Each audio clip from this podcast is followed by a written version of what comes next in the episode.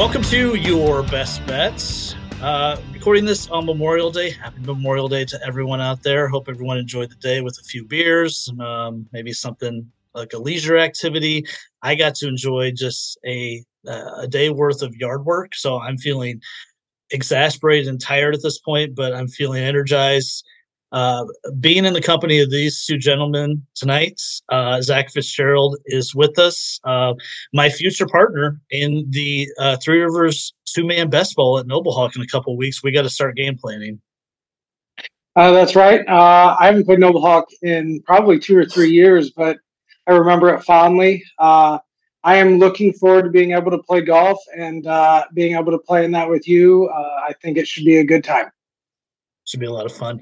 Johnny Strouser is here. Um, I really wanted to do like an emergency pod after the NBA lottery um, when the Pistons just saw their future go down in flames. But maybe you're feeling more optimistic now. Yes or no? No, I'm not. I'm not. I was upset. I was at a bar up in um, Podunk, Michigan, northern Michigan, on a golf trip, uh, actually by myself so I could kind of drown in my own sorrows and everything. And was talking to, made friends with another uh, intoxicated man at the bar who what was wanting to kind of view the same thing and knew the same kind of circumstances and we had discussed it that the fifth pick was the absolute worst that they could actually get um, according to the uh, from what i had read and they were just firmly locked into that fifth pick. So, you know, it's just it's it's one of those things that I'm not happy with, but I wasn't really expecting the first pick. Um, I figured he was going to go to Houston or San Antonio, and and of course it did. My concern though is Pistons don't have a coach yet, and it's just like, what are they waiting for? And uh, they need to kind of move with the direction here. So, little concern with uh, what Troy Weaver's doing here with this team.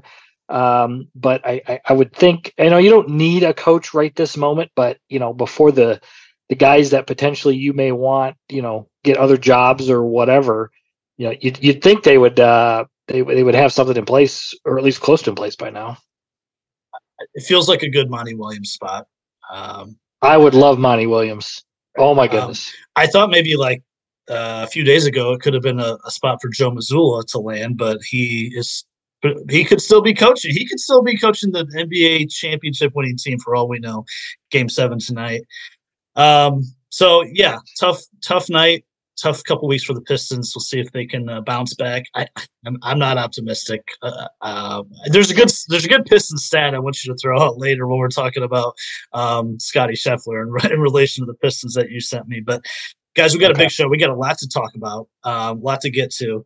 Um, we wanted to do a review of the little city uh, this last weekend. A few weeks ago, if you guys listen, anyone out there listening, Brian Straley was on. He kind of hinted that the that he wanted to do a one day little city. Fitted in here this last weekend on Saturday.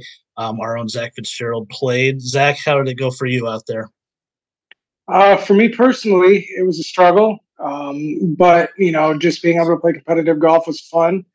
Um, I had the pleasure of playing with Jason Herberger and Scott Toner.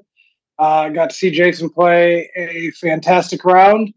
Um, and, you know, I had a really, really good time. So the weather was perfect. Golf course wise, I mean, obviously, Gary, you know, very hospitable, did a great job.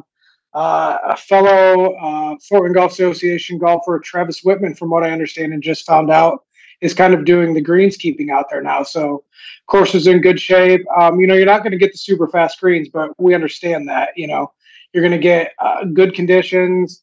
Uh, you're going to get slower greens, uh, and and interestingly, uh, when whenever you hit, no matter the shot you hit, it's going to bounce about three or four feet in the air, and and then it's kind of going to stop. But it is weird. It's it's kind of like hitting onto a trampoline, almost. Um, it, it's a different style of golf, but once you get to to know it, it's really not not that difficult. So I really enjoyed the day. Um, got to see a, a seven-hole playoff, which, uh, from what uh, when I talked to Straley during it, that was the longest it had ever been. Okay, Um, I had wondered. I had wondered if there was a record book on that. I I had asked, like, I think when we were on maybe the sixth hole, and he had said this. His answer was just this. So I didn't really get, you know, Mm. previously it just said normally they end on, on the first hole or the second hole. So yeah, it, it was pretty exciting. Um, And real quick, for, that- for- real quick for you, you, I mean, for those who don't know, you, you're kind of, you've been injured. So how are you feeling? What's like, what uh, percentage wise, where are you at?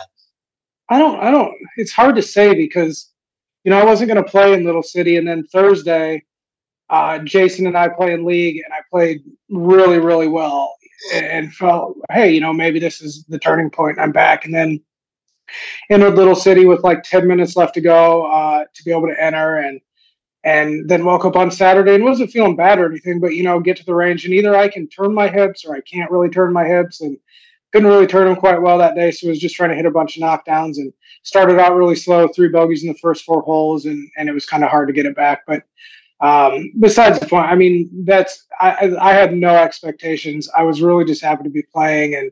And maybe at some point we're going to get back to when, when we can feel competitive again. But I, I'm I'm enjoying being able to golf uh, that that was a real struggle and and even a possibility of not being able to golf even up to like two weeks ago. So, um, you know, I, I feel just just happy to be able to play golf and and to be able to play in that because it's one of my favorite events, and I was really glad that we were able to get that in.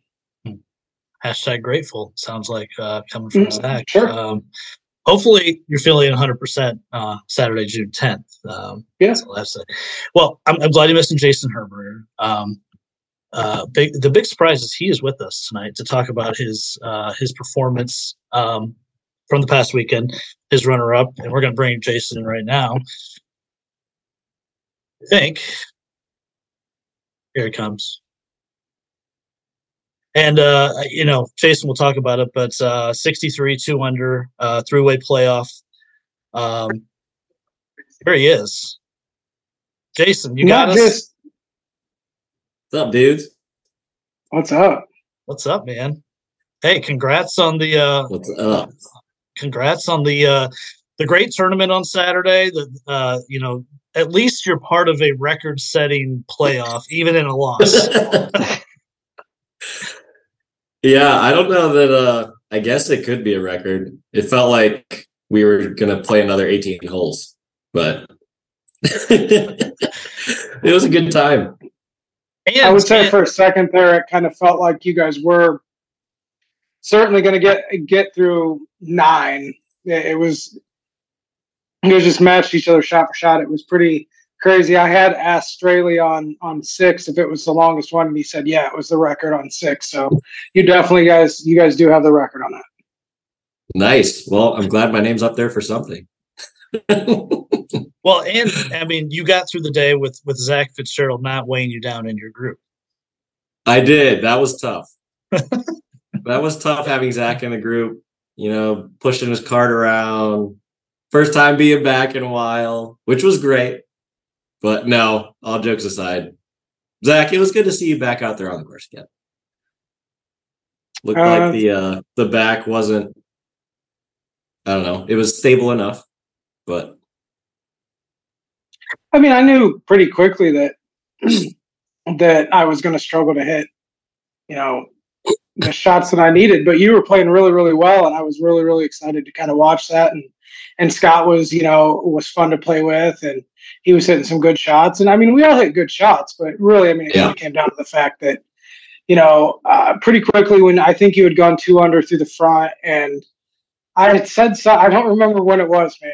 It, it was either on six or seven uh, in the regulation round, and I had said something to you. And normally you're very like jokey and stuff. And for like kind of the first time in the day, you kind of like had said something short to me and quick, and then kind of got back to your to your stuff. And I was like, well, at this point, I kind of knew that you were feeling it, and that you knew that you were feeling it, and that you had a chance. So at that point, I kind of just wanted to like you know try to make my pars and and you know do what what we could to kind of stay out of your way. So it was certainly a good time.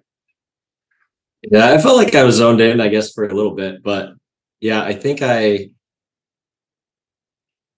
like, yeah, I was 200 through, yeah, through seven. I think I hit the first seven greens, So I didn't miss a green one through seven. And then eight hit a shot off to the right. And I think that was the um yeah, first green I missed and it was a tough up and down, but you know, luckily I chipped it close enough, made a good putt. Uh and then nine, I think I missed the I had a good look on nine, but missed it. Uh yeah, and then the back nine was a grind, I think.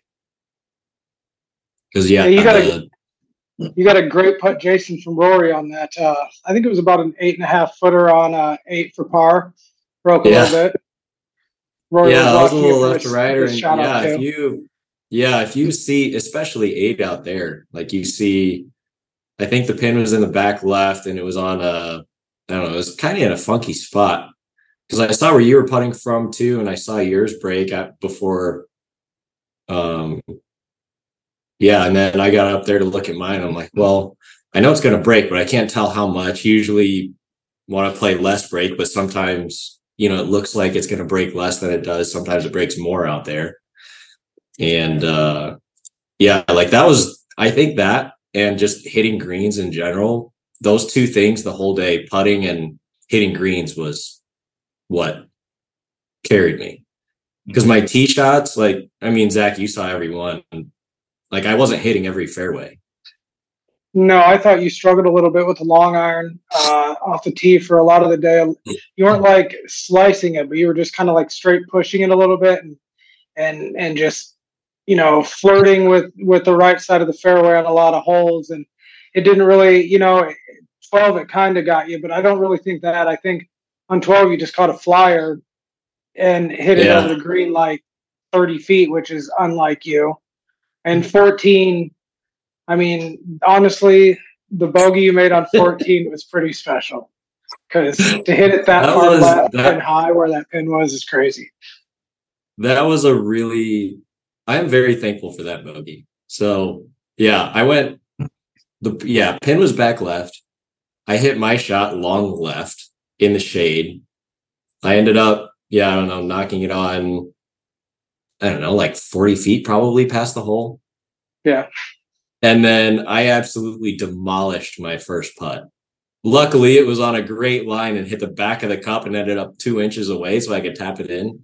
But if that doesn't hit where it did, I was probably going to have to get up and down for bogey or Hmm. double, I guess. Yeah. Yeah. I would have had to get up and down for double, which would have been, yeah. Then who knows where my head would have been? I would have been, you know, reeling, whatever. But Yeah. yeah. And So then you- not to mention the fact that on 15, I'm sorry, Phil, I didn't mean to cut you off, but then on 15, he hits, he pulls aside. that same, he Yep. pulls that same uh, driving iron left. And, and we all know that there's that tree in between 15's green and 16's tee box. And he has stymied himself in between Mhm. 15 or that tree and is in between him and 15's green and he hits a shot that probably comes out a little bit too clean and hits the tree and somehow just skirts up to about i'd say like eight feet from the hole for birdie uh, doesn't make it but still i mean that was a great break and then went on to hit an exceptional shot into 16 and and a good up and down on 17 and then obviously birdie on 18 was great but 15 is pretty crazy Yeah. 15 was, uh, yeah. What was that, Phil? Go ahead. I'm just I, I'm just I'm trying to get in, but you guys keep going back and forth. I don't want to interrupt. Well, I was waiting for Johnny to throw me off with something. He's just sitting there grinning the whole time. You guys are doing good. I, I, I I'm But, just. uh, uh, I'll get in when I can get in. hey, Johnny, I like that hat, by the way. Thank you, thank you. It's one of my favorite ones that I wear on the podcast. It's a it's a good one. Um, but yeah, yeah, fif- yeah, fifteen. Yeah, I think I hit hybrid off the tee, and yeah, I was either I don't know hitting little like toe bashes, weak and off to the right, or like hard left hooks, like low left hooks, and that's what I did on fifteen. And luckily, I got a good break, and it was I don't know sixty feet away from the from the pin, which, you know, after I hit that tee shot, I was just hoping I could find my ball and wasn't behind a tree. So yeah, I got a good break there. Seven, uh, yeah, 16. I think the what I kept telling myself the theme of the day, if the pin was in the middle or in the back, the way the greens were so spongy, I was taking one club less and just playing the giant bounce. Hmm. And then, um, yeah, it ended up, yeah, I think it was like 140. I forget what the number was, but it was 140 something. And I hit uh, a pitching wedge, which is normally like 130 club. And you know, ended up putting it to, I don't know, six feet or so. Made a good little little putt coming back to the hole. And then 18, um, yeah, Zach was in, I think you were in the fairway, maybe just off the fairway. Uh, and I was, yeah, worried about hitting my shot. So I hit a, I think I hit driver two or three times all day. 18 was not one of them. 18, I hit hybrid again, did that little pull that I did on 15. And then, uh, yeah, had a little goofy lie in the rough and somehow hit it to two feet. And I get up there and Zach's like, hey, run this in. Because well, I think he was looking at what, what the score is. I looked at the I had no idea. And I knew that he was at one under. And at that point, the leader was at one under in the clubhouse. So if he had made that, I knew at least he was leading and Bailey had come in just prior to him. So I assumed Bailey would be somewhere there. So I knew we needed to make it. Yeah. So it was it was good. Put that in, and then yeah, seven holes later, you know, Carson hmm. played great. Didn't make any mistakes. I ended up making a big one, but yeah, it was kind of just survival, kind of survival mode during that playoff, and you know, it was just fun to be in that position. I've never been there, you know, playing with Johnny last week in Coyote. I mean, he saw how I was everywhere at Coyote when we played that Sunday. Like tee shots again felt weird. There was no putting that was working. Irons, wedges, nothing. Nothing worked. So it was uh it was nice to have a good round bounce back. Yeah, you look kind of lost there when we played on Sunday. I mean, we both did for, for, for really. I mean, it was just it. It was kind of a tough day though. When when that wind blows out there at Coyote and the greens are that firm. I mean, it, it that golf course really exposes you for bad shots, and you got to hit putts well and everything. But yeah, it was just one of those things that didn't look like uh, the game was going very well. But I, I see you shot two under par in that front nine there at McMillen. When when do you think that you kind of you know you were like you know what this is going to be a good round of golf here um, where where did that kind of pop in there and you're like you know what? I think i can i can shoot under par or i can win this golf tournament. Was there was there any point during that front nine that uh, you knew you had it going? Honestly it was after six because to me five and six are the first two holes where i i guess have a chance to hit driver. And you know playing with zach and league at riverbend on thursdays i thought i had driver figured out because he was telling me to raise my hands because a lot of times my hands get low, which you know a lot of times I don't feel, but it feels natural, so I don't notice it. So I hit a couple good drives during uh, uh, league Thursday. I'm like, all right, we're back. This is good. And then, um, yeah, we get to five, which you know a lot of people will hit driver there. I mean, you got the um, stuff off to the left with that fence over there, but right, you got trees so I think I hit, I think I hit a three wood maybe, which, you know, didn't get me in trouble. I had, you know, a wedge into the green. Um, but, you know, it was one of those things where I'm like, I don't know, it just doesn't quite feel comfortable yet.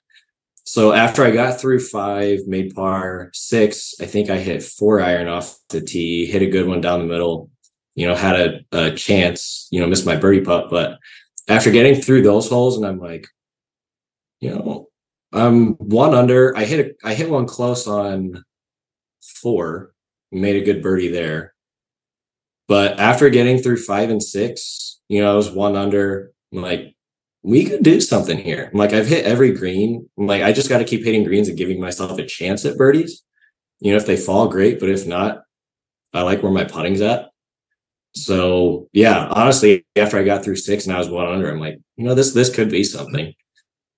And then yeah, we got to the back nine, made a couple bogeys, and I was like, all right, we gotta grind.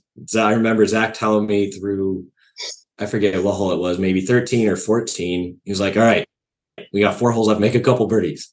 I'm like, all right, we'll see what we can do. And then ended up making a couple, but what a motivator. Um, yeah, it was great. Zach was yeah, Always. Zach was kind of a good cheerleader out there. So it was it was fun. Well, I was I was going to say, going to AT and T, did you figure you needed to make birdie to have a, have a shot? Did you know at that point? Honestly, I did not look at any scores all day. I just knew what my score was, and I just wanted to play well because my number one goal the whole week or that whole day was to just play well enough to get exempt for city. Mm-hmm. Because last year in city, I did not play.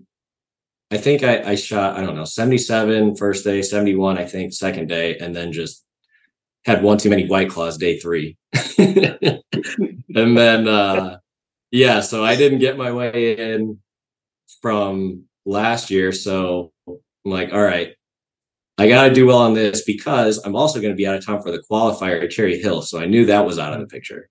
Hmm. Like, mm, uh, all right, well, we got to do something here because Coyote didn't work. So that was my number one goal. So, you know, all things considered, I'm glad that happened. And then, you know, ended up tying for the lead with Bailey and Carson. Getting into a playoff was just a bonus to me. So, uh, but yeah, going 18, I mean, I was one under. I'm like, well, you know, let's like honestly, I wasn't even thinking about score at that point. Like, I just want to finish strong here. You know, par, maybe birdie, hit a good tee shot, give myself a shot at the green. Cause, you know, I liked how I was hitting my wedges. If I have a chance, I like my chances at making birdie, maybe.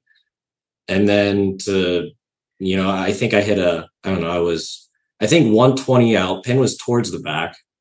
I was in the rough and it was kind of sitting down a little bit. So I took so 120 club for me is usually a, a 50, 50 degree wedge, so usually gap wedge. But like last thing I want to do is go long. I know it's going to take a big bounce if I hit the green. So I took one last, landed on the front, took a giant hop towards the hole and ended up like two inches away. So um nice. yeah, I was just happy to you know, hit my tee shot not in any of the trees and have a shot at the green. But uh yeah, Phil, I wasn't thinking about, you know, the lead or winning or anything. It was just, you know, let's finish strong with a, a par birdie. Nice. It's it's the old slogan, it all takes care of itself if you you make birdies and you know post good numbers, right? Um you know, yeah. the, the, obviously the three of us have played with you um uh, you know a lot but for those that haven't played with you what, what do you feel like is the strength of your game? What's the hallmark of jason's game? I'd probably say that i, I think it's ball striking and then my, my putting is you know more often than not pretty decent.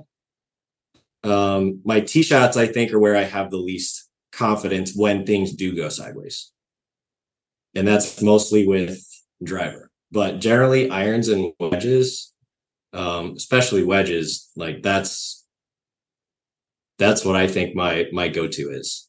Um, you know, I, have never really hit the ball too far off the tee. Uh, you know, I, I can, I don't know, 275, 280, maybe.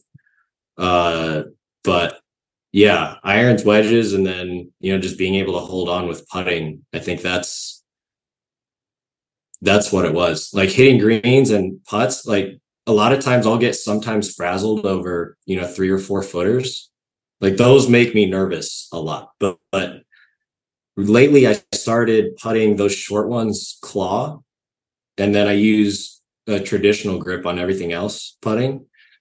And I think that's made things kind of steadier. So, um, but yeah, yeah, putting and then, uh, yeah, wedges and irons probably. Uh, Zach, Johnny, you have anything else for Jason before he we can we can let him go and he can get back to like a pickleball tournament tonight? Why do you say that, Bill? Because I'm playing in another one this weekend. So I'm not I figured. I figured.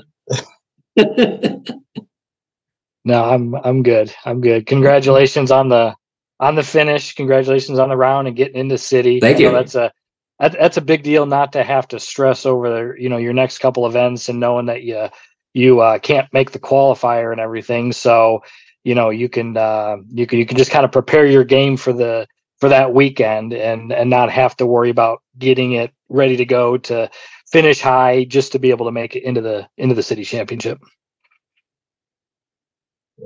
Cool. Thank you. sure. Yeah, it For was sure. good playing with you again last Sunday. You know, that was always fun. We don't As to play a always. ton, but Yep. It was fun. Yep. And Zach, I guess it was all right playing with you Saturday. Yeah, I mean, you have to do it enough. So I guess one more 18 hole round is is nothing. The, So- the good Yeah, the good thing about a seven hole playoff is that you only play two thirds of your round with him. So I mean, you can at least look on the bright side there. I know. I know. And then I just had to watch the rest of the time. So, which was very stressful, if I'm being honest. So, uh, it was very stressful. I, yeah, it was very stressful. Oh, yeah, yeah. Phil, if you would have seen that, I was telling Zach, I think I told Zach, maybe it was Bailey that I was playing with. Like after that first tee shot uh in the playoffs, so we started on one, um, which, you know, I think it was 110, 113 yard wedge shot. Like I just want to hit the green after I hit it. I was the only one out of three of us that hit the green. Bailey and Carson ended up making uh, you know, great up and downs. But I, I think I told Bailey after I hit that tee shot, I'm like, you know, I'm really nervous. This is kind of weird. right. and then it kind of went away after that. But you know, it, it was cool being in that position.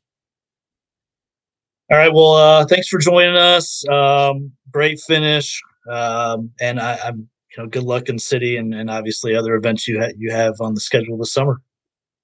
Cool. Thank you. Hey, thanks for uh, having me on. See you, Anytime. Tony. Good seeing you guys. Peace out. All right, guys. Uh, good to have Jason on. Um, kudos to him. I didn't even think about the qualifying for City, so obviously he did that with flying colors. Obviously, congratulations to Carson Stoller. I, I don't know him, but uh, obviously, uh, great win. Um, um, beat a really good And I- field. Go ahead. I didn't say this, but in the playoff, Carson Stoller hit his first shot on one into the bunker, got up and down, and then ended up winning. So Nice. pretty impressive. Um, yeah, pretty crazy. Well, I was going to say So to beat the to beat the likes of Bailey, who's been playing great, great golf, and, and Rory was down the board there. Uh, obviously, uh, really impressive win. So, Mhm. um, moving on, guys. Um, we we didn't get a chance to break down, uh, at least to even debrief about the PGA uh, from two weeks ago. Um, I, I have a couple of mea culpas um, slash apologies to to make and, and, and own up to. Um, you know, number one, I think in the, the PGA preview pod with Johnny, I I dismissed Viktor Hovland so harshly.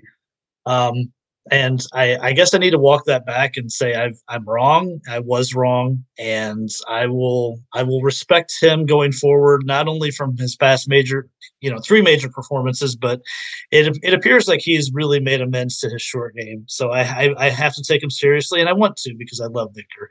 Um, the other big mea culpa is that I was I can I mean definitively say that I was I was wrong about LIV guys not potentially being competitive in majors. Uh, way wrong. I still feel the way I feel about the, tour and the product, but um, you know, for the first two majors, Brooks, uh, Bryson, Patrick Reed, um, you know, maybe a couple other guys in there. They've obviously shown that um, their competitive mettle is is uh, you know s- still where it was when they were on the PGA Tour, and um, I was wrong. So I want to lead with those two uh, thoughts. Um, besides the fact that that Brooks is back and he's terrifying. Um, Johnny, what were your thoughts, um, or or what what are your thoughts going forward into the next major based off of what we saw two weeks ago?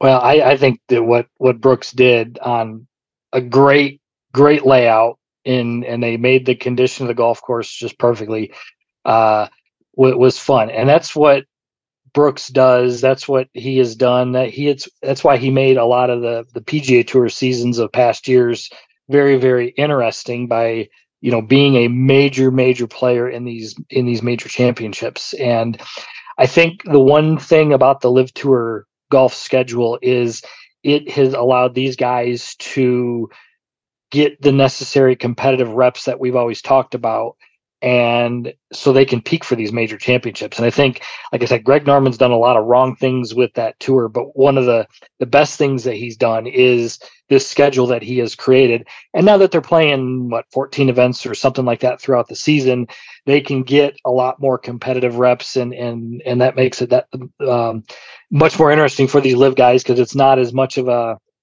you know a, a, transition coming into a major championship like that. But but brooks badass brooks like this when he is when he's feeling it when he's healthy and playing good golf is is is terrifying like you said. It's it's it's so good for the game too.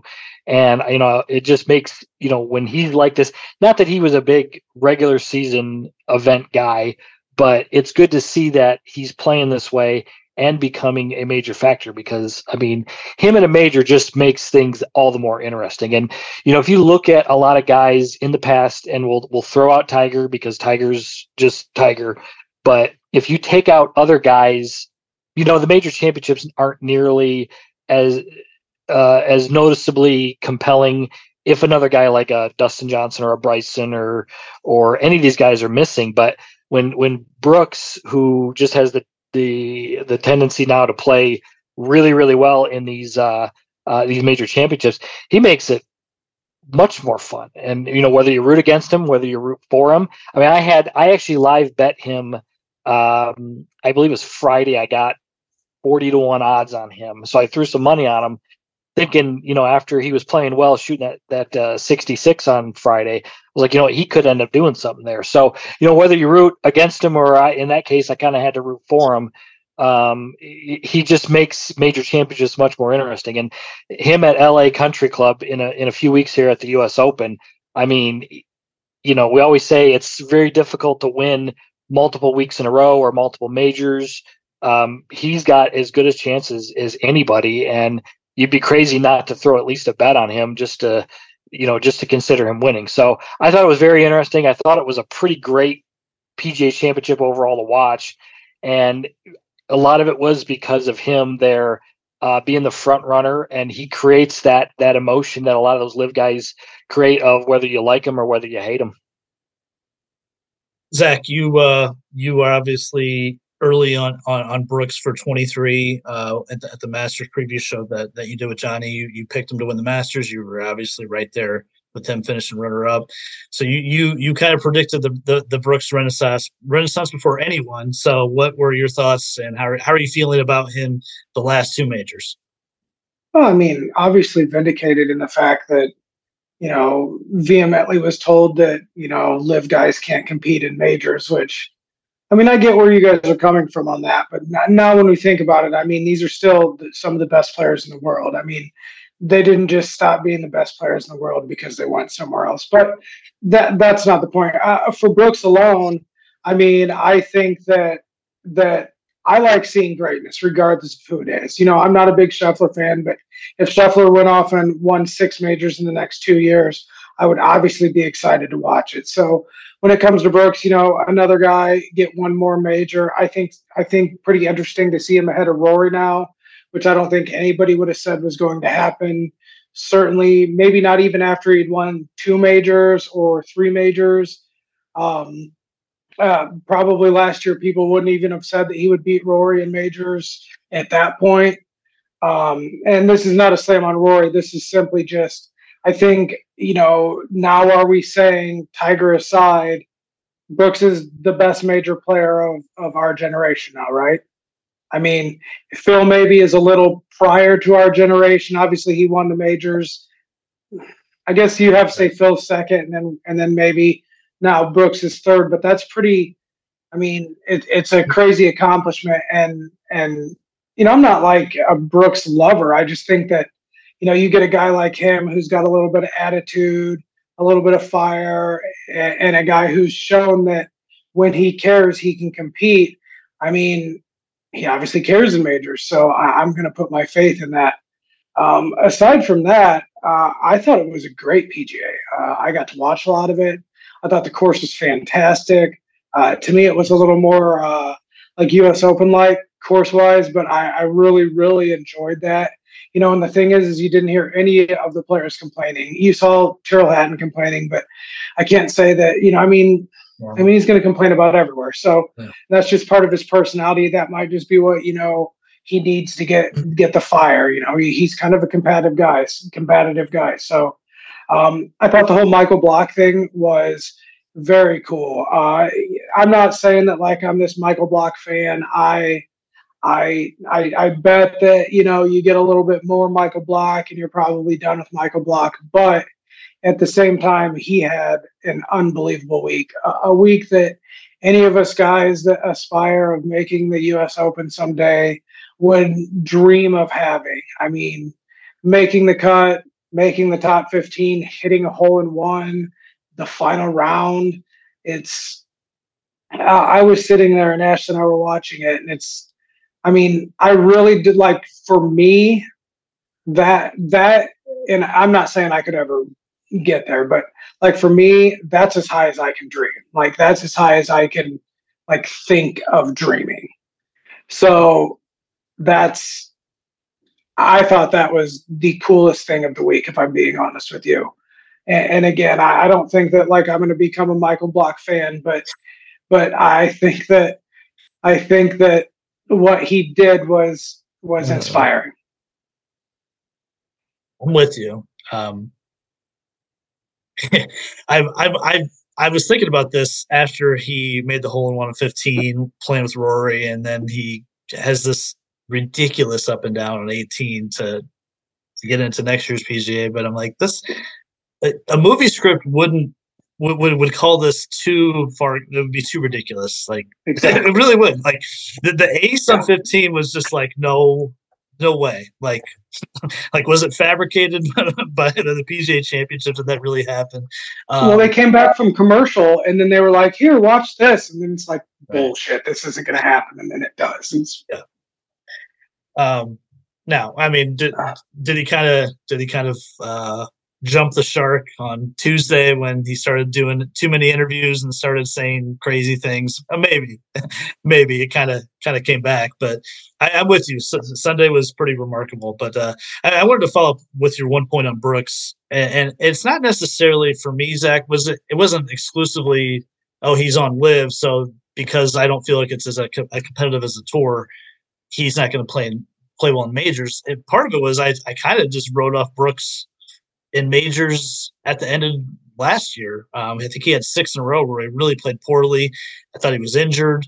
Um, you know, for what it's worth, you know, the the Netflix uh, uh, show kind of how how just non-confident in, his, in himself and his game. Mm-hmm. Now I know that was filmed obviously in, in, in, early 22 when when his bits were were filmed, but a lot of that kind of made me think like I, this just isn't the same guy. And maybe at the time it wasn't, but he's obviously healthy now. That makes a huge difference for him, and he has confidence and swagger that's uh, pretty much no one on tour has. And when he's going, he is he really is almost close to unbeatable. Um, so that, that's just my fight, the kind of rebuttal on on some of the Brooks stuff. It wasn't necessarily because exclusively the LIV piece. Part of it was health and and his game. Um, anything else, Johnny, for you on on PGA Week? No, I was a little worried initially about the golf course itself being either a too hard, like a U.S. Open, or or unfair because a lot of it like the redesign was incredible but there was some questions early in the week that after we had recorded the podcast with uh with with scott you and i um that whether there was some actual just unfair parts of it because i had heard that you know one there was a certain fairway that was sloping right to left and you had to hit like a hard cut into it but it was really hard just to maintain the fairway. And then you had you know it's not bent grass rough it's actual like go out your lawn and with those thick, tough blades of grass that really is not made for golf uh, type of rough there. But you know, everything ended up working out really, really well. I think uh, I think it was like the perfect venue, and that was something I was really impressed with. I don't remember a single thing about the Jason Dufner win Um, I must. I don't know if I just didn't watch it that week or or I was unavailable or whatever. So I didn't remember anything about the golf course, but I, I kind of fell in love with it as the uh, as the early stages there on how good of a golf course it was. So I think it really brought together. You know, you look at the shot makers. You got Koepka, Scheffler, and Hovland, and and Bryson plays as you know is a great shot maker in himself when he's when he's playing well. So he finishes top five. So it really brought out a lot of real good players there, and um, you know I was I was I enjoyed seeing it and everything, and uh, you know I hope they have it back there pretty soon. And final point for me is we talked about this before the majors started that um, you know the elevated events are, are, nice. It gets more of the top guys together. But now the four majors hold this utter huge importance where it brings the top LIV guys back to play with the pga tour guys and, and the four majors so they have even more importance it seems like than than years prior and it felt like that even more um, masters and now the pga um, I challenge you both, and this kind of leads into this this little segment. Is um, I challenge you both, or you know, you kind of get all these names, top guys thrown around, and you know, like who is a top guy, who is a star. Um, you know, for for us, we're we're you know golf fans, we're golf. Um, I mean, we we we watch this stuff. We know a lot of these guys. We know the hundredth guy in the in the field pretty well. Um, embarrassingly enough. Um, but you know, for mainstream, like who who are the guys that really matter and they make um, they make an impact, maybe just beyond golf into sports fans and the, the the bigger sports world. So I asked you guys to come up with your list of five guys. Who are the five guys that really matter in today's golf landscape? Um, so I, I don't I don't know if we want to just you just name your five and we kind of say why we did it. Um, I'm interested in Zach's list because he said we would be surprised by one of them. So Zach, who are your five guys that matter in golf? Well, I, I think that I think that number one is going to be the same for all of us. I'm going to say my number one's Tiger. Are you guys going to say the same thing? Well, I made two I, lists. I, okay. I made one without ah. Tiger. okay. I don't know about Johnny. Yeah, I didn't so, actually put Tiger on my list. So okay, perfect. All right. So I, I think that we were talking that we were concerned that maybe the list will be the same and maybe they won't be. So my list goes Tiger, and I would just say Tiger. I think still even after all this time, still pushes the needle uh, uh more than anybody else. At the same time, I don't feel it that that is at the same level as it used to be. So um, it's starting to slow down with his inability and constantly getting injured and getting older and stuff like that. He's still going to push the needle every time he plays, but luckily we have other gentlemen that you know are starting to ascend and, and are really being liked by by the by the fans. So my number two, if we're talking about just in golf, would be Jack Still. I think that Jack still holds an elder statesman uh, area in golf. If we're just talking about golf as a whole, I think Jack would still be my number two in in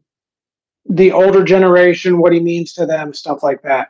Uh, my number three, I put Rory, and I just think that Rory kind of, you know, is kind of the mouthpiece of the PGA Tour now. I think he's kind of the mouthpiece of, you know, the thirty-something generation of golfers, and that's perfectly fine. That's that's no issue. Uh, I think he does a good job at it. I think he's a good player, and I think he's a good person. So, uh, no problem. My number four is Spieth. I think Spieth is probably the most beloved golfer in America right now.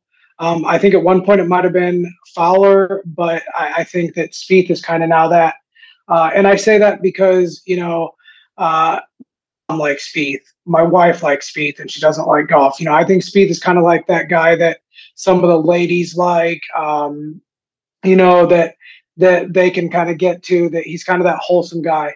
And then number five is Hideki, and that's because I think Hideki runs the Asian golf market. And I think what we see in Tiger and and Rory and Spieth, I think is not Tiger. I mean, Tiger's a superstar, but I think what we see in everybody aside from Tiger, we don't understand what they see in Hideki in places like Japan or probably maybe maybe I, I, would just say Asia, but certainly Japan. Hideki is a superstar, and there's a reason that LIV offered Hideki so much money. It's because he drives Asian golf. I mean, what he's a superstar in Asia. So if you're trying to make make golf or the PGA Tour a world game, you need Hideki. That's why they made the Hideki rules for him to get more money, or like Tiger said, Hideki deserves more money to keep him. It's because he's the gateway to Asia. So for me, he might even be higher than five. I just, when I thought about it, I think he certainly deserves to be in the top five of importance of golf worldwide. That would be my list. Okay, Johnny, rattle yours off. I I was there's a couple names I wasn't expecting, but I I like I like how you you know it's the you thought of the uh, these players more in a in a broad sense, and and it makes a lot of sense that uh, that you picked a lot of those guys. Uh, Rory is my number one because of a lot of what you stated there. I mean, he's he is the voice. Um, he, he is the one that uh, you know is is worldwide known for you know for people of all ages, and you know his um, you know obviously what he's done in the last couple years to either a speak out against LIV or speak for the pj Tour. And he's such a such a polarizing guy in that because there's a lot of people that, that are turned off by that. And you see he's probably still and i don't even know if, if i if probably is the right word but I, I, think he's the most talented guy still left out there. Um, you know he still should be in his prime and doesn't have any you know major championships to speak for it so it's just kind of an interesting dynamic that he you know you know he says a lot of stuff very opinionated very correct on a lot of stuff. I'm sure he's you know he's correct on not correct on some stuff, but he's got his, his opinion that he sticks with, and he also you know wants to be one of the best players in the world. And it's just very very interesting that uh, he kind of drives the interest of of the tours of golf in general, and he still does, even though despite you know not having the majors, you know going forward there. Um, Jordan was my second one. He is the the All American guy. You know, he is the one that like you said, you've got you know non golfers that root for for Jordan. Um, my my wife likes watching Jordan, and and she roots for him when you know when uh, when he plays in events, and he's he's just got that that you know that look, that whatever, that uh, personality, that humility in his interviews, and you know he's just he's just the dude. I think he is the American golfer, and and even though he's not the best American golfer, um, you know he's the one who, who everybody pays most attention to. The the other three, and and I don't know the order of them, but um, I'm gonna go Jon Rahm and Jon Rahm because there's not another. But him and Rory are the two European guys, and I want there to be more of them because you know you want the Ryder Cups, you want the DP World Tour to be successful, and then these guys come over to the United States and where they you know where they win events, and then they're just a terror to play in the Ryder Cup, and and you know just by his sure skill and you know you, you see how serious he takes the game of golf and his you know his emotions and you know, both positive and negative and just the, the golfing ability. But he's, you know, he still has uh, he still values a lot of what happens in Europe, and and the Ryder Cup means a lot to him, and I think that's a that's a big deal for for the Europeans because there's not that superstar that's that's you know totally ready to come over and and dominate. They're they're kind of in a in a, in a holding pattern as far as that. Number Adrian four, it but besides him, God, I'm I cannot stand watching him when he does those that, those swing rehearsals. Anyways, um, Brooks Koepka is number four just because of what he does in the major championships and the fact that, like I said, you love him, you hate him. I already talked about him. I think him now healthy is is is great for golf, and it's it's just it is what it is. And you know, he's the bar stool guy. He's you know he's the one that uh, um, you know he's the the arrogant you know cocky guy when he's playing well and and he's what golf needs because he's he's kind of that heel, but he's also that you know he flashes that smile and everybody's like, oh Brooks, he's he's he's a bro, we like him and everything like that. So, you know, everything what I said before and, and everything there that, that, that's pretty important for the game of golf there. And then um, in kind of a surprise one, I would say the fifth one is is Homa, but yes, for the golf game, and then also for I think he kind of gets everything. And you know, obviously his Twitter presence and social media presence is pretty amazing. And now he's been able to back it up with great golf. Um, he's a guy who's just a good interview. He's um, he's entertaining to follow on social media and on the golf course as well because he's he's going to win more events uh, throughout his career and um, and I think he's one of those American guys who you know I think everybody kind of envisions as a good Ryder Cup guy, a good team guy, uh, not only because he's a great golfer, but because of what he uh, you know what he supplies in the uh, in the locker room there. So pretty chalky for the most part, but you know if we're talking like the most important figures now, those those are the ones that always that, that just immediately jumped out at me. Good list. Um, mine looks more like yours than Zach's. Shocker. Um, criticism we get is we we we have too many of the alike answers to things, but um, I'll start with honorable mention for me. There was three I wrote down. One was Hideki, um, because I thought of the global appeal um, that he he brings to the table. Um, and, and Zach, you said it really well with with he is he is golf in Asia, and I mean he the he has such appeal and star power there that I don't even think we have any idea what that looks like, but it's it's massive. Um, uh, Scotty Scheffler was honorable mention, and it's unfortunate that his personality doesn't kind of uh, match, I guess, what his what his on on the course game looks like because it's just, I think if he had maybe a little bit more of a dynamic personality that I mean, he'd be insanely popular and, and insanely important um, in the game of golf. But um, you know, if, if Scotty retired tomorrow, I, would, I think we'd all say like, "Yeah, that's kind of tough," but eh, we're not going to miss him too much. Maybe we'll be glad he's gone because he's so damn dominant the last two years. Um, uh, so those are my two honorable mentions. My one was Rory. You guys said it really, really well with Rory. Um, I, I think now we're to the point with Rory where he's become really just. I mean, he he transcends golf. Everyone knows Rory, um, first name only kind of thing. Um, now it's just the questions of what else can he accomplish in his career. Um, there was some really interesting, and this is kind of a side note, really interesting answers at his presser prior to the PGA about him, you know, I don't know, almost being satisfied with his career if it ended today. And he plays so many mental games where like he tries too hard. He's prepping for a major, or he's he's not going to show up at all, or he's not going to practice a lot, or he's going to play the week before, or he's going to take three weeks off, and nothing's worked out. So I don't know if this is a uh, if this was like a kind of say what I'm uh, the opposite of what I'm feeling, or I don't know, but it actually after after his presser, I texted Johnny. I said Rory's not going to win this week.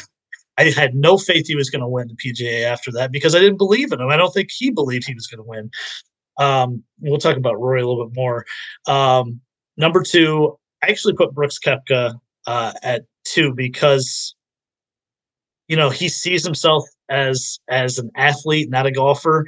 Um, and, and, he's got this huge, huge following. Johnny, you said it well. Uh, talking about the barstool crowd, um, but you know, I think a lot of pro athletes relate to him. Um, and now he's on this quest for a shit ton of majors uh, once again, and that's going to be really compelling to watch as we go forward. So Brooks is my number two. Um, I had Rahm at three because also a global figure. Um, arguably could become Europe Europe's best player potentially ever. Um, it's it's on the table. Long way to go, but you know we're talking about the the likes of Nick Faldo, Seve, um, obviously Rory, but I, I think in the end he's going to be in the mix. And right now, I think he's he's really relevant in the sports landscape. Uh, Forrest Spieth, for all the reasons you guys said. Uh, my number five was maybe just a personal choice. Um, I'm hoping this game gets back on track to match what I feel like is a star personality. That's Justin Thomas. Um, I think he's he's kind of got that. He's got a lot of athletes that follow him and relate to him, and um, he's he really does have star power. I think his personality it can kind of turn some people off. There's sometimes where it kind of turns me off, honestly, but I think for the most part, he's a really likable guy. He's fun to watch, fun to listen to. He's engaging in press conferences and interviews. Um, so now we just need to see him kind of get back on track to where he was 2017, 18, 19. Um, I don't know. Any thoughts from from either one of you on on anyone else's list? I think that uh, I mean I think your guys' lists are fairly similar, which doesn't surprise me. You guys are and you guys think a lot alike. I mean, it's which is perfectly fine. I mean, that's great. That's you guys do very very well when you guys put your minds together on the betting thing. It, it works very very well for you guys, and that's that's excellent. Um, I would say that there's a guy that I think you give him, and I think the Homa one was one I didn't think of, but the minute you said it, I was like, good and that's genius, like crazy. I think he wins a couple majors, and he's like rocket superstar, uh, as well. You know, for a totally different reason. But I also think that like Finau, you give Finau like one, like give Finau a good eighteen months where he wins two majors. Finau, with his like family man personality and all that stuff, he becomes a superstar as well. I mean, but a different type of superstar. Like Finau could really have this he needs a major. If if you give Finau a major, it opens up a whole new world to where he can be like this family man golf thing that I I promise PGA is rooting for Tony Finau to win a major. They absolutely want Tony Finau to win a major. He's perfect for them for their family image. He's the perfect guy. And it's not fake. It doesn't seem fake. So I mean it's no. it's perfection. He's another guy that I've kind of given thought to. Um, I also want to say that after looking at the golf course uh, that uh, PGA was on, uh, the Andrew Green, I've been kind of like looking into him because I had never heard his name prior. And he's doing a lot of renovations here in the last couple years and here in the upcoming years on some golf courses that are hosting some majors. So um, I'm pretty excited for that if he's done such a great job at Oak Hill. Um, yeah. So I loved uh. I loved what he did. I thought it was awesome. But I put Cam Smith down too uh, originally in my five spot. You know, kind of for the same reason as Hideki that, you know, he, he kind of he kind of drives say like Australia in, in, certain areas like that, and he's got that kind of. Yeah. I don't think that we realize here in America how less uptight people in Europe and other parts of the country are, and they look at him as a fun guy and kind of more of a reflection of themselves. So I thought he was good. It's just that, like you said, I don't think anybody, most people around here, even us saying it right now, realize just how crazy the Hideki thing is over in Japan. So yeah, exactly.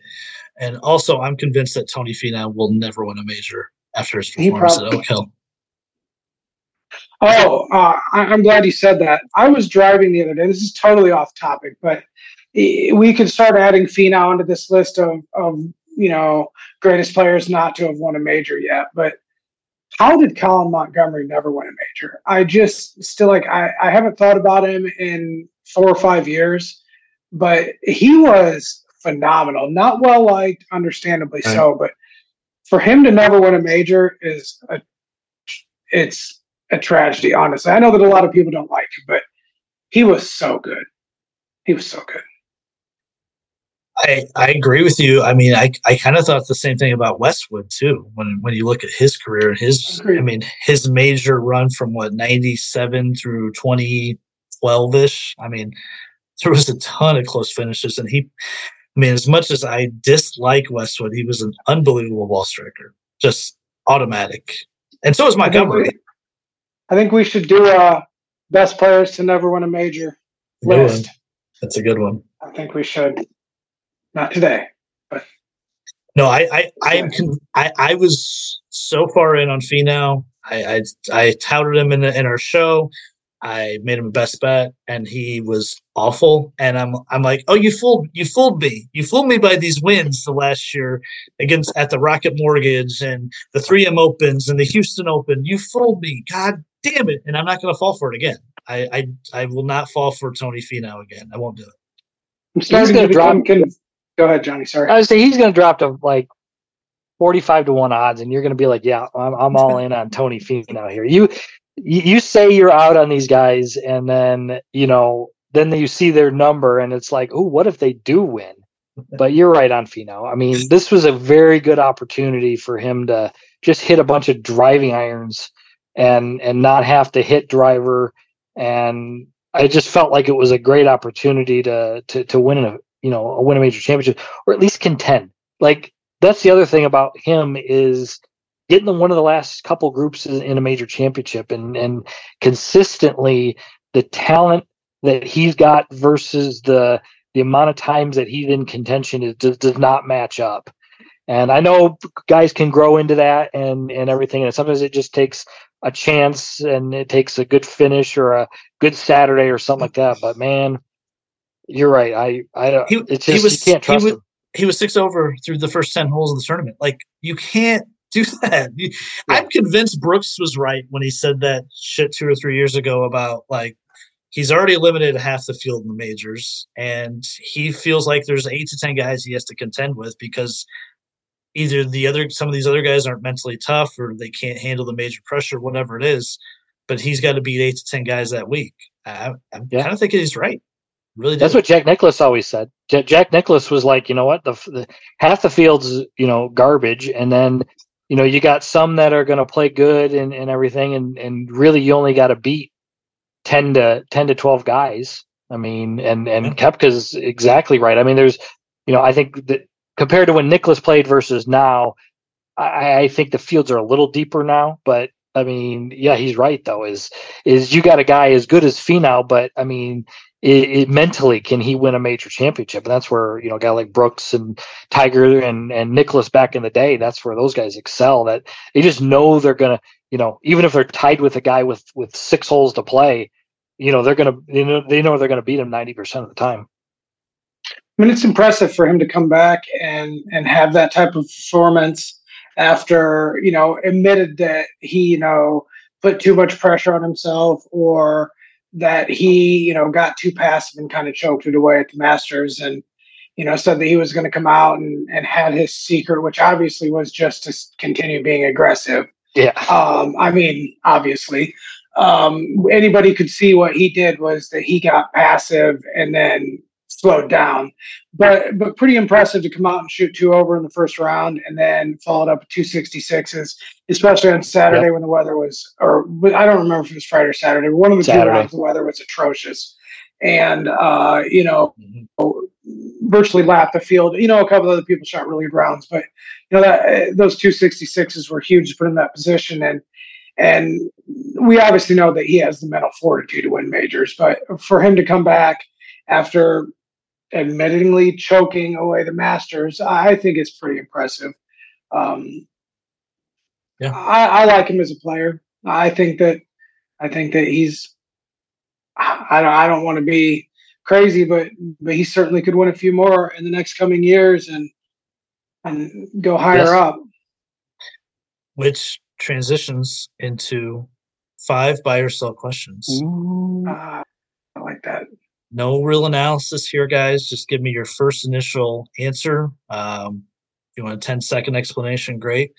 My first question was of all the modern players right now, so disqualifying Tiger and Phil mainly from this question, um, is Brooks Koepka going to end up with the most majors uh, from that group by herself? So I'm talking about the Rorys, Rahm, Schefflers, etc., etc. Zach.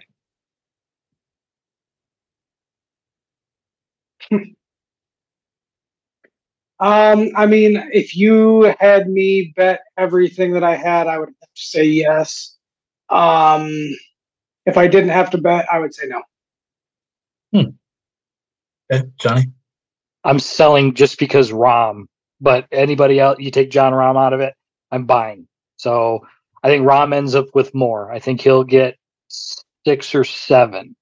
Oh my god, that's so many six or I mean, seven. More, I mean, well, Mor- Morikawa is going to have ten.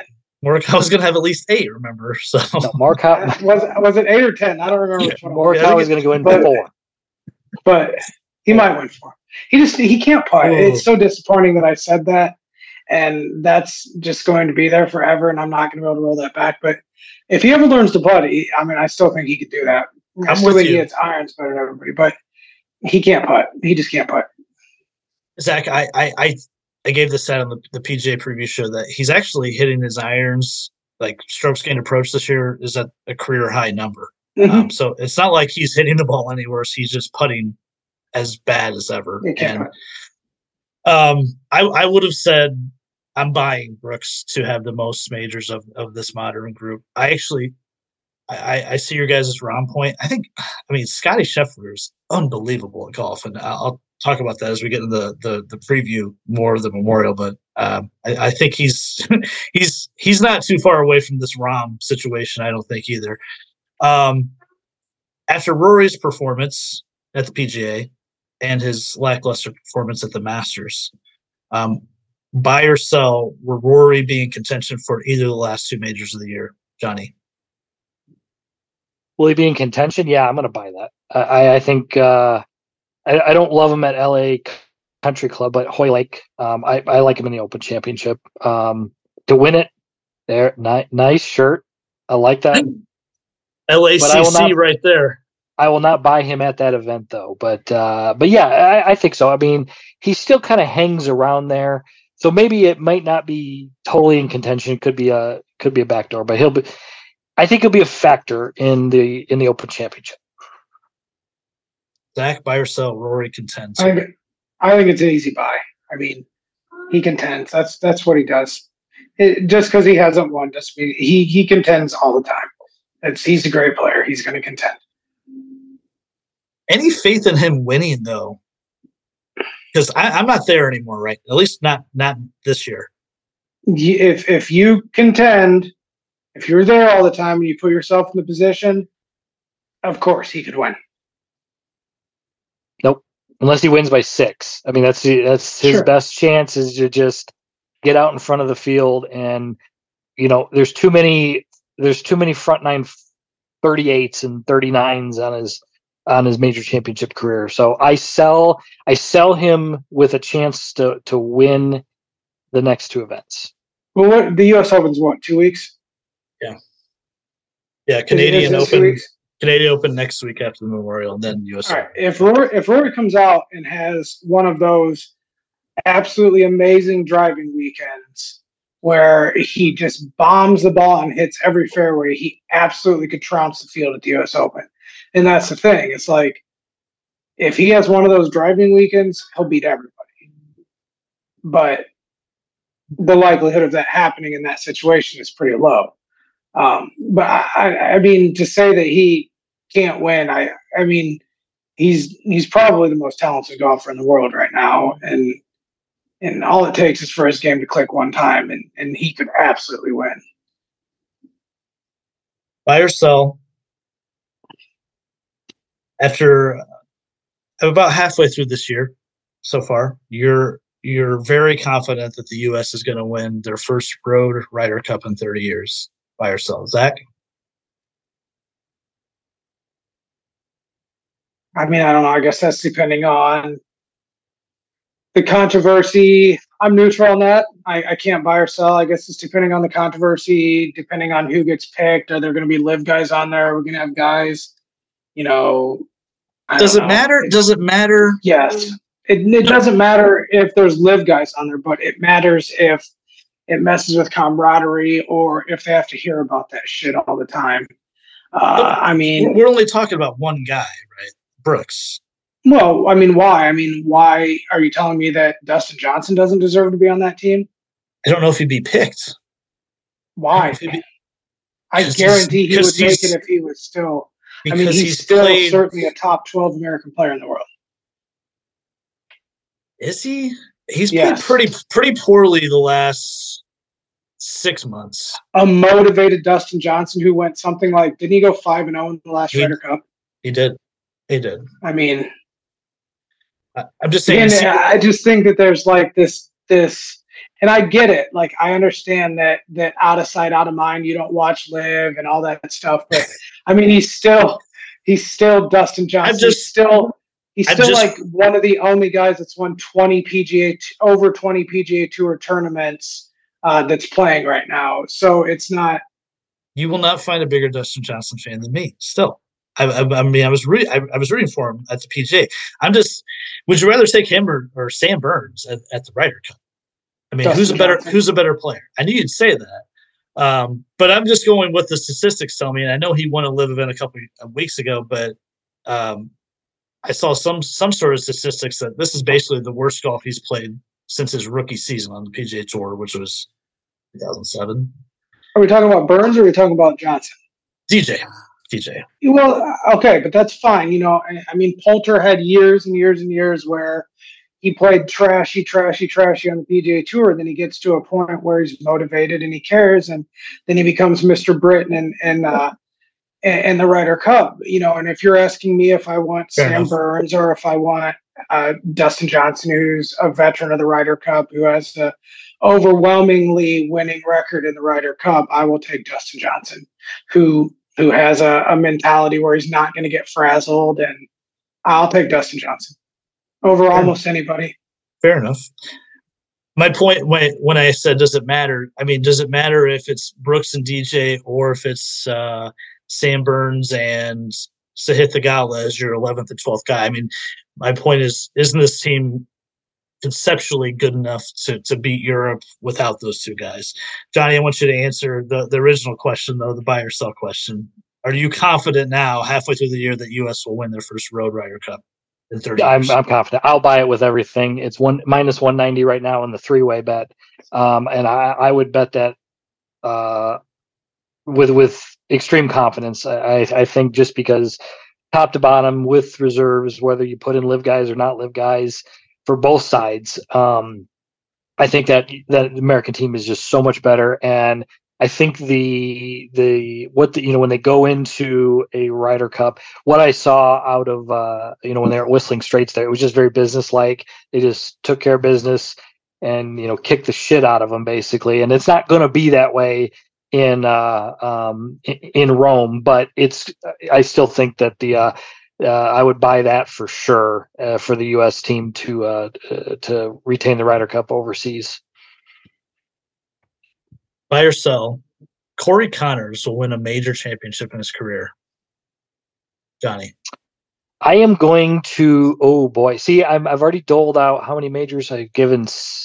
Five more to Rahm. I've given one more to Brooks. So I got. Do I give? Buy or sell? by the way, I, I say Is this because so- I was I was impressed with Corey Conners last or the two weeks Yeah. ago. So so if he's going to win, he's going to win a Masters. Just loves Augusta and and everything. And I know we played great. This.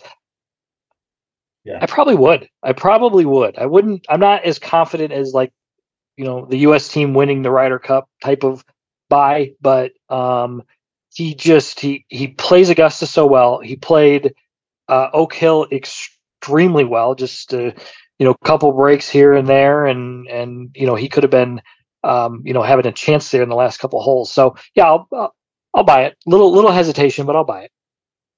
Zach Conners. So there will always be somebody better. Yeah. Just like Zalatoris. What- now why'd you gotta do that? That was that was like a drive by on Will Zalatoris. He- I mean, I mean, let come me on, he's say- out for the year. He's sitting at home. Come on. Do you like Zalatoris or Conners better? Oh my God, Zalatoris for sure. I don't think Zalatoris will ever win a major. So,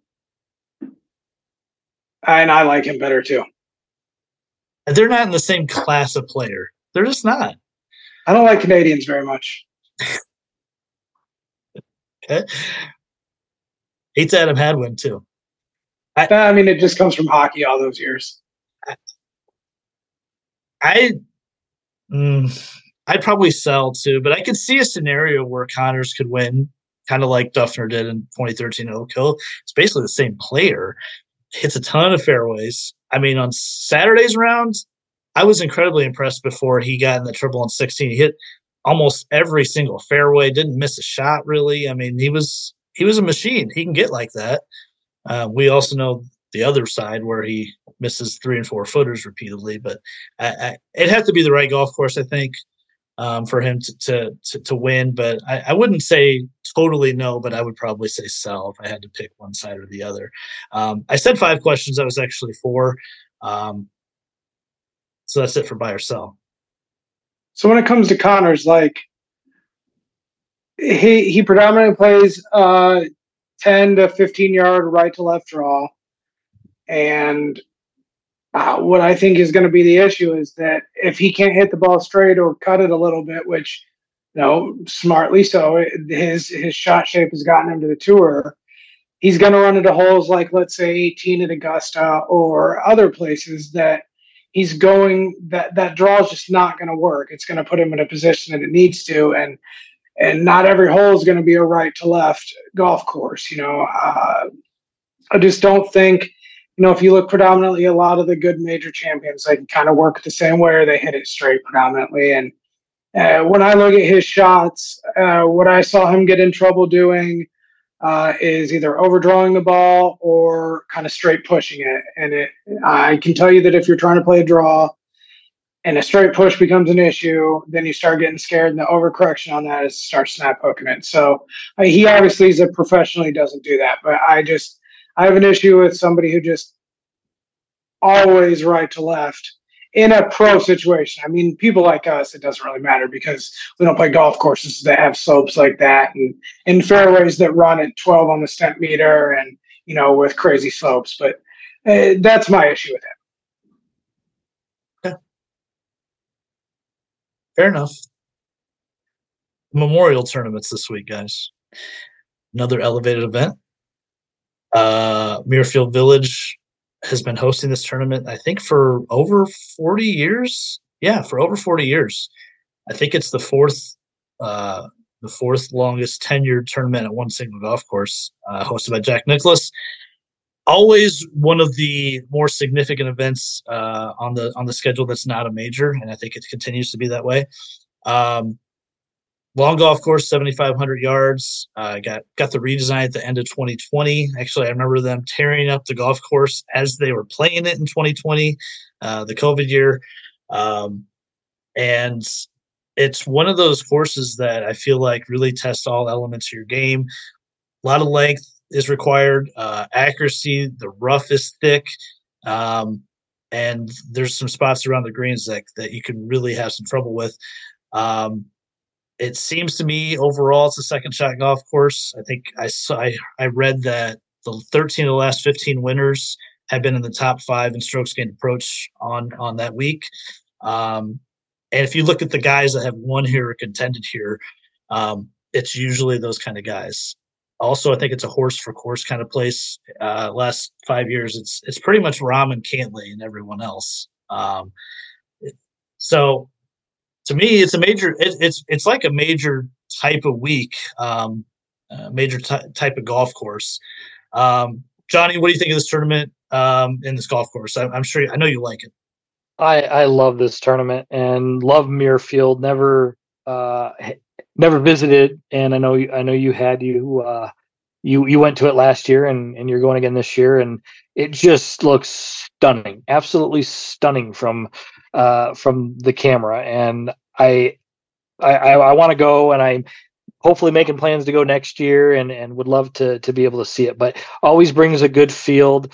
The golf course, like you said, is it's a classic Nicklaus golf course. It's a, a favors a right-handed guy who hits a fade, and it is a second shot golf course, just like most Jack Nicklaus courses are. So you know it'll demand great iron play and the greens will roll perfect and they're going to be is you know it's it's been now a couple seasons and everything so the guys are getting more used to the the, the grass that's on the greens now because they they redid a lot of it and uh, um, he usually Nicklaus Jack Nicklaus himself usually uh, orchestrates them redoing um, some making some sort of change year after year after year. So it's a it, it's a fun one. This is a good one. This is a great event to watch between the PGA and the US Open and this will give you a really good idea of who plays well this week. Uh, if you kind of correlate the PGA, the Memorial, and who we're going to like coming into the U.S. Open, because LA Country Club is going to be a second shot golf course, and Memorial uh, Village is the same.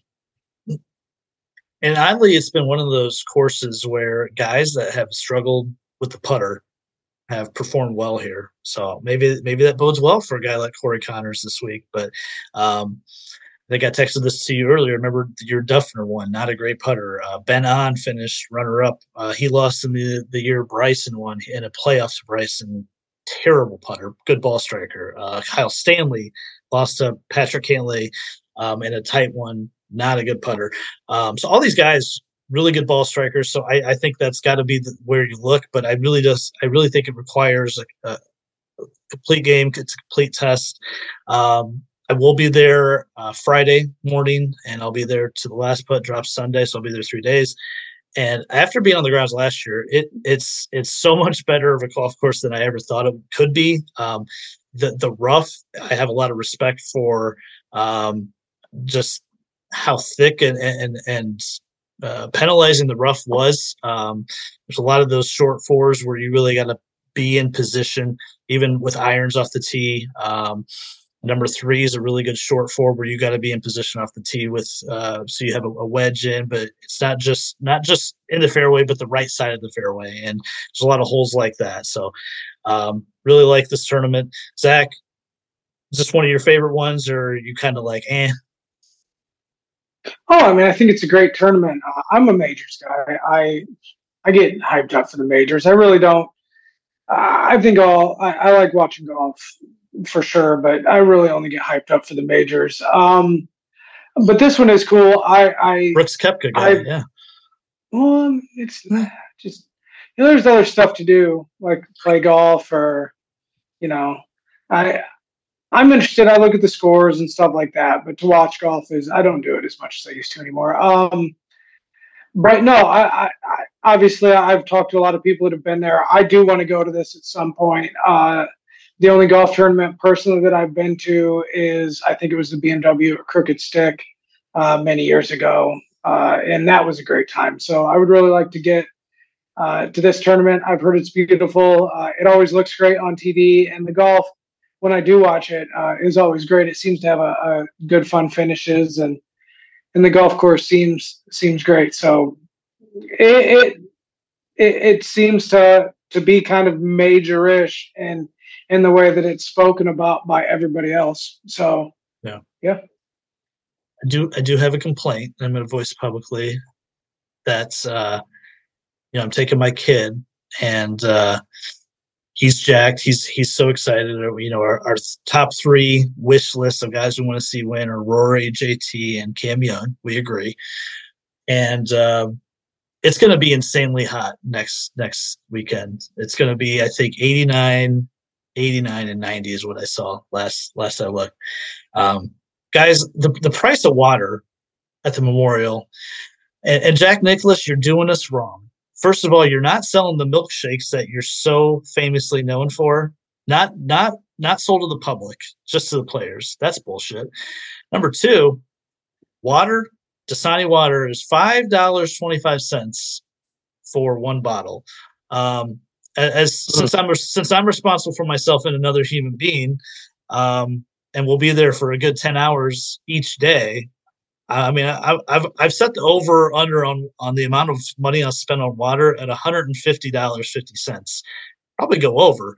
Um, that's that's insane. That's price gouging. I got a real issue with that. Um, if anyone wants to look at price gouging, Woodstock '99. If you watch that documentary on HBO Max, pretty much the price of water is what started all that craziness at Woodstock '99. I'm not saying that's going to happen at the Memorial, of course, but what are we doing here, people? Cut that price down to two dollars, and you'll still make plenty of money off your Dasani water. Just my PSA. If they riot at the memorial like they did at Woodstock '99, you will be damn sure I'll be watching that. God, I hope so. I hope they do. I'll be in the yeah. middle of it, Zach. I'll be in the middle of it. I will. I mean, I will. I will pray for you the best that you can, and if anything happens to you, I will. I will think of you fondly. Thank you. The odds for the Memorial: Scotty Scheffler at plus six hundred, Michael Block at plus six hundred. Oh no, wait, Michael Block's not playing this week. Um, never mind. I thought he was one of the favorites. Um, Jesus Christ. Uh, Jon Rahm at plus seven fifty, Pat Cantlay at plus 1,000, Xander at plus 1,200. Rory has slid down to plus 1,400. Viktor Hovland at plus 1,800. Morikawa at 22, Hatton at 25, JT and Jason Day at 25, Cam Young at 30. Those are the guys that are under 30 to 1. Um, in any world, do you take anyone not named Patrick Cantlay or Jon Rahm at this course? Johnny? I think you have to take both of them, even at the plus 750 um, and, and Pat Cantlay, because the golf course, I mean, they love the golf course. They play well on it. Um, and there's a good chance that either one of them is going to win the event. But, you know, the, the numbers on these other guys are, are too bad there. Um, I know we had talked about Viktor Hovland this week. Um, I was hoping, I think he came, he debuted at, at 20 to 1 and he's dropped a little bit they're sitting there at 18. So he still is pretty tempting. Um, and we've talked, you know, you got to have the good short game, but his iron play is some of the best in the world. So it's like, you know what, the guy can make a lot of birdies, and I think there's still a lot of value right there. Um, the other one I, I kind of like is the is the Tyrrell Hatton. Again, I always like to get him closer to 30 to 1. So I'm not super gung ho on the win bet, but I could see him in a top 10 finish um, with as well as he's been playing this whole season here. And, you know, he, he, he always, he's even said it. He goes, you don't, you don't think of me as a guy who's going to play well on a tough golf course because of, you know, how you see me on the golf course, but he just does it because he's good. He's just a good golfer. And I think, uh, um, I think him at plus 250 at a top 10 bet is a great bet with a with a sprinkle on a win bet. So those are the ones I've uh, those are the four that I like the most in in that top group there. Okay, Zach, this is I know this is kind of the first year looking hearing about the odds. Does anyone catch your your ear there?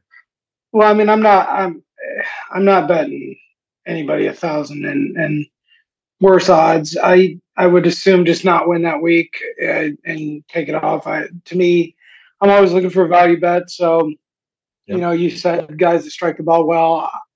I like Morikawa and JT. Uh, I think that their numbers are pretty strong. And then I think you said Jason Day there as well. So mm-hmm. uh, if I'm placing a bet in that, uh, I'm placing a smaller bet uh, at longer odds um, because although I think that, you know, a guy like Scheffler and and um, Rahm and, and Cantlay can certainly win this tournament and and are are favored. You know, you still have you know what 150 other golfers that are world class golfers in there, and and all it takes is for those guys to have one bad round. You you saw Scheffler do it without that round on Saturday. Scheffler wins uh, another major. So um, yeah, true.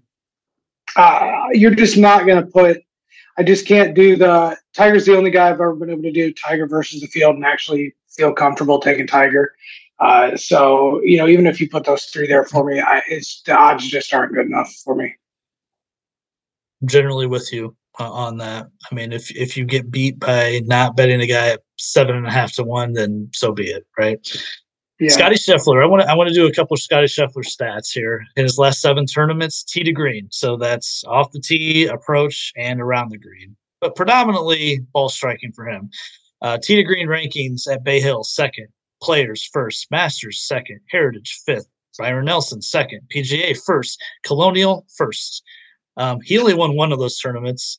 Um, my argument is he might be due to win still a lot more if he could actually be a just positive putter. We always said in Morikawa, but uh, Scotty Scheffler is striking the ball in, in, in an insane manner this season. Um, he's finished in the top 12 in 15 of 15 events worldwide. Um, of his last 15 events, finished first, second, or third six times. Um, he's three strokes better tee to green per event than the second best player from tee to green, Patrick Cantlay. Um, uh, he's insane. Um, that was my Scotty Scheffler major argument for going forward, where this guy might just be the dude. Um, still, still remains to be seen. I'm not going to bet him this week though, uh, because six to one, six to one is stupid in this field. It's just stupid, right? Um, I made one bet today. Um, again, probably wishful thinking. Justin Thomas at twenty five to one because, again, I feel like it's a Justin Thomas type of course. Elite irons, um, pretty good short game. Question with him is can he can he manage those misses off the tee and will he not putt just like worst putter on tour? Um, Jason Day is a member here. I've heard that every year. He's never played well here, interestingly enough, but obviously that has some allure. Um, the other guy that I, I, I, am going to bet is Viktor Hovland because I, I, made this comment to Johnny. I just said that I feel like his he's had so much good play this year, and at some point I feel like it's he's got to pay it off with with a with a win and maybe not just a, a, win a win at a big tournament like this. So I do like Hovland. I'd prefer him at 20 or 22 if you can find him though. Um, 35 and above, we got Sungjae at 35, uh, the Rick Tater, Rickie Fowler at 35, um, Fitzpatrick and Jordan Spieth at 35, Hideki, who's got a great history here at 35, um, uh, the aforementioned Sam Burns at 40, um, 45 to 1 for Corey Conners and 50 on Wyndham Clark, Tom Kim, Shane Lowry, Sahith Theegala, Russ Henley. Johnny, who you got to beat on there? There's a lot of good names out of this group here. Um. I, I, I mean, I like Rick Fowler. Hmm. Just the season, so good. He, I said, I said R- earlier, Ryder Cupper. I think he's gonna be Ryder Cupper. Yeah, I think he's gonna be Ryder Cupper. Yeah, I do. Okay, okay. You're, you're questioning DJ, and you're gonna say Fowler's a Ryder cover. You're going to tell me guys like Jordan Spieth and Rickie F- or J- Justin Thomas, who are great buddies with him, they don't have a voice in that room. They'll they'll push for Fowler. I'm not saying that they won't push for him and that it won't happen, but I'm saying like if you're going to argue that that DJ may not be a Ryder Cupper, then I don't even know. You can't insinuate that that Rickie Fowler is potentially Ryder Cupper. Go go look at the numbers if you have time to. I, look at the numbers. On. No, absolutely, he's playing great. He's great. He's yeah, I picked him like I picked him like six or seven weeks ago. I, I I know, I know. I just I just don't think there's a comparison. You're you're right. In general, you're right. I was I'm looking at this uh, this enough. day May whatever is 29th. I, today I think Rickie Fowler's playing better than Dustin Johnson. Mm, no. Go ahead, Johnny. Yeah, so I, I said before uh, er, earlier in the season that Jason Day was going to win, uh, and Rickie Fowler was going to win. So Day got his win a, a few weeks ago. Um, I, I, still think Rickie Fowler will could be this week. Um, you know, I do like him in the top ten market as well. Uh, he finished what 13th or something like that at Colonial or something like that. He played pretty pretty good golf, especially that last day. So it's it's just trending in the right direction. So hopefully we'll see some good from him. Uh, I Sam Burns um, is the other guy I like out of this group. I don't know if he's got much course history here, or at least you know, good stuff, but he he kind of fits it, and he's starting to play. You know, Sam Burns is is kind of a streaky player. Like you know, we'll see a lot of great golf out of him, and then it's just you get these periods where he just kind of hides in there, and then that's when his odds get just just really tasty. And at forty to one, I mean, that's a that's a hard one. And he did play pretty solid at Colonial. Colonial was a go- difficult golf course this last week, so you know um, it was kind of hard for everybody there. So him, and then I'm going to keep riding Sahith Theegala. I don't know if he's going to win this season. I can't. I don't want to say I want to go that far, but the, the guy's got so much talent, and I, I think it's one of those things. He's going to probably win a bigger one because that seems to be he plays good in on tough golf courses and good events. Um, Fifty to one on a win bet, uh, plus four fifty on a top ten market. I mean, I, I, see a I see a good week from him. I think he's playing good golf, and uh, um, he, you know, get to get ready for the uh, the LA Open there with, or I'm not the LA Open, the U.S. Open at LA Country Club with with uh, a good good event here. Yeah. Uh, Zach, Hideki at 35. Great history here. I don't. I don't know if he's healthy. Is he healthy? I mean, I think he played good, reasonable at the PGA. I thought I saw his name up there. Um, obviously not like top ten or anything like that, but I think he played reasonable. Um, you know, again, I didn't really get a chance to look at this, so I'm kind of just going off of what you know just jumps out at me. Uh, and the two names that jumped out at me uh, with odds would be Spieth and Lowry. Um, I, I, like Lowry at yeah. tough. I like Lowry at tough golf course. You you tell yeah, say tough golf course, and I'm going to say that I like Shane Lowry. Um, I, I don't like know that. that I think Shane Lowry is going to win. But you know, I like Shane Lowry on a tough golf course for a top ten, a top twenty for sure. And if you're giving me fifty to one odds on Shane Lowry to win, then I haven't looked at the odds. But like, what are Shane Lowry's top ten plus three plus something? Plus yeah, so insane. So I mean, like you give me that on a tough golf course, I'm gonna feel pretty confident on that. Um, and Spieth, I can't tell you why. I just think that you know at times Spieth's name jumps out at me and sometimes it's good and sometimes it, it's bad. So those would be the two that I would say in that. But Lowry is kind of really the one that, like, if we're talking about in this level, Lowry for like a top ten bet, especially that number, I think is is pretty strong bet. I can't believe you like Spieth with his wrist and his kind of inconsistent play the last two weeks. But I'm not going to fight you over Spieth either. Do you know Spieth has two wins the last six years? That's I I, yeah. I mentioned this to Johnny. Uh, I think the last time we recorded, but I'm, I'm saying to Zach, that's that's kind of that's kind of hard to believe. Just going out there. That I mean, that actually is crazy. Now that you say that. But if you remember, I mean, he had that three and a half stretch where three and a half year stretch where people were like, "Well, I mean, is Spieth ever going to come back?" And he won. I mean, he's playing better, but oh, he's yeah, yeah. He he should have probably won it this year already, but yeah, maybe. Um, I like Conners, Corey Conners at 45. Um, mm-hmm. Probably more for a top 10, plus 400, but I, I, I, do think it's a good golf course for him overall. Um, I, I, love the Lowry play. I, I like Theegala, but I don't like him at 50. Um, I actually forgot I did bet him this morning at 75, mm. which is wow. That's I, I I got in early at six thirty this morning on a couple of these because I was so concerned about them. Um, yeah, but I, I do feel like I kind of had that feeling about Theegala, like where like dude's gonna win, dude's gonna win a big tournament. Um, but I've said that about a lot of guys as well. Um, 50 and above, guys. Uh, give me a name or two anywhere on that list you like for the sake of time, because we've already gone very, very long. Um, Zach, if you're just looking at it now, is there anyone down the board there? Uh, I do not have it in front of me, so I was just listening to you tell me. But uh, no. So guess not, Johnny. Yeah, we'll go. Uh, um, Hayden Buckley. I was big on him last week. He didn't do that well. Yes. Um, but uh, I, I, think he's trending up there. I, I, I think he's going to have a pretty pretty good summer here. And Justin Suh, um, after what we've seen from him, he's playing good golf. I think he's a good enough iron player that he can get around and and you know sometimes struggles. He's a little bit of a streaky putter, but you can be that here, like we've we've already established. So um, those two names um, jumped out at me right away. Is is Matt Kuchar in the field? Yes, he is. Uh, I'm almost certain if Hayden Buckley's in the field, Matt Kuchar is going to have a good week. almost certain of it, actually. Kuchar's at seventy to one. That's that's actually that's pretty far up the board. Uh, all right, so Kuchar, Kuchar's my guy that I like, fifty to one and above. Got it. Of course, that's that's always a given. Um, I mean, you get Hayden Buckley, I take Kuchar. That's just enough. perpetual.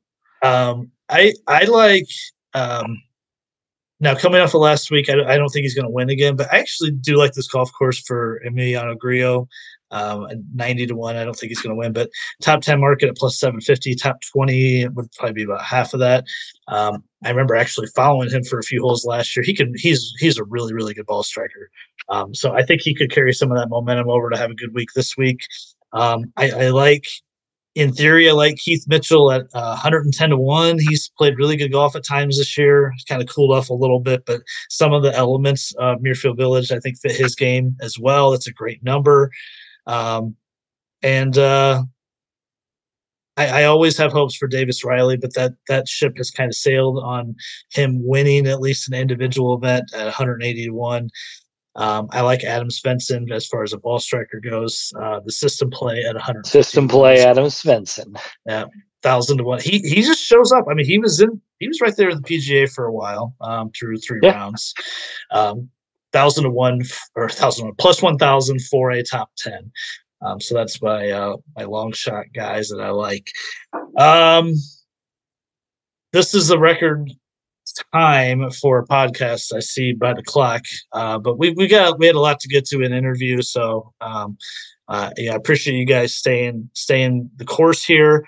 Um, and uh, we'll get some picks out on Wednesday and see what we can do for the memorial. Um, I'll be sure to post some man, I might, might post some photos in my story. Um, Zach won't look at them because he's only interested in majors. Um, but for anyone else following, uh, might have some good photos from on the scene at Muirfield Village uh, Friday through Sunday. So, guys, thanks for joining. It was fun. Enjoy the weekend. Thanks, sir. Check us out on YouTube, Instagram, and Facebook. We'll have our picks up Wednesday. Um, keep following the page and and and the podcast. Hopefully, get some more player interviews as the summer goes along with some of the local events. Good to have Jason Herberger on tonight. So, thanks everyone for listening, and we'll catch you next time.